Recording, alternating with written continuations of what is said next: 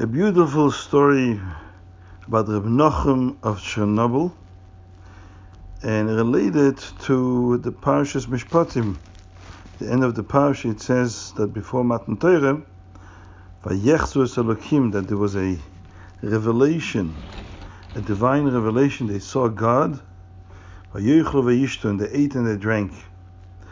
The story is about Reb Nachum Chernobyler, who was invited to a bris of a child whose two older brothers had died because of a bris.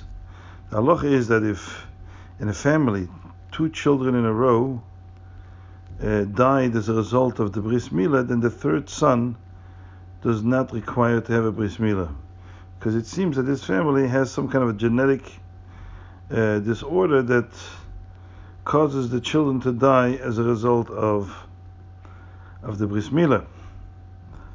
So the father of the son, who lost two sons already as a result of the bris, didn't want to give up on the bris. So somebody advised him that they should invite Reb Nachum Chernobyl to be the moil.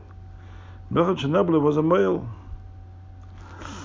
And the father didn't tell Reb Nachum what the history of his family and the two sons that died. He just sent an invitation to Reb Nachum that he should be the moil. And Reb Nachum accepted it. After he did the bris, the blood started flowing uncontrollably, and Reb Nachum realized that there is a problem. This kid is has some kind of a tendency of bleeding non-stop. So Reb Nachum was very disturbed. He realized that he wasn't told the truth about the record of that family. And in distress, he left the shul, they left the house where he did the bris, and went into a nearby forest.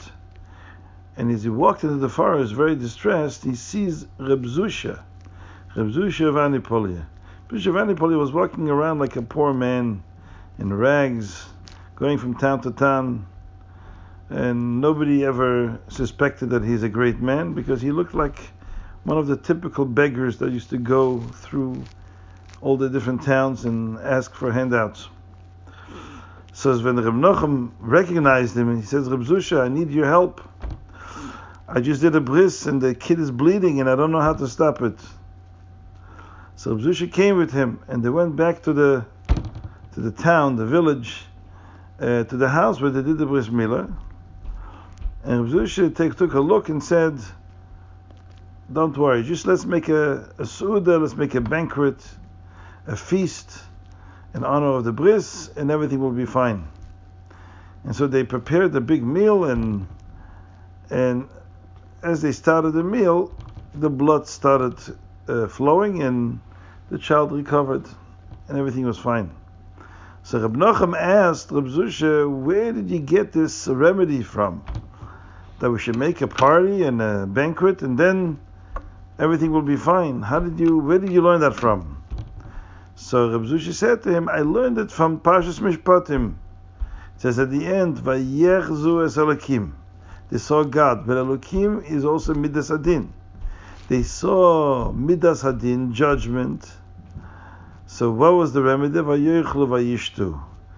They had a party, they ate and drank, and that diffused the tension of Midas Din. In another story similar to that, it says that Reb Zusha said, how did you learn that when you make a suudah, a big, beautiful banquet, and where people say l'chaim, and they drink and eat, that's a remedy for illness, because it says, Sa'adeini ve'ivashe'ah. It's a Pasuk in Tehillim Kuf Yutes. Sa'adeini means support me, ve'yvashe'ah, and I will be saved. David the Melech is saying. But Sa'adeini can also come from the word suudah. Make me a suudah. Make a suudah's mitzvah for Hashem. Ve'yvashe'o, that will bring salvation to the problem that the person faces.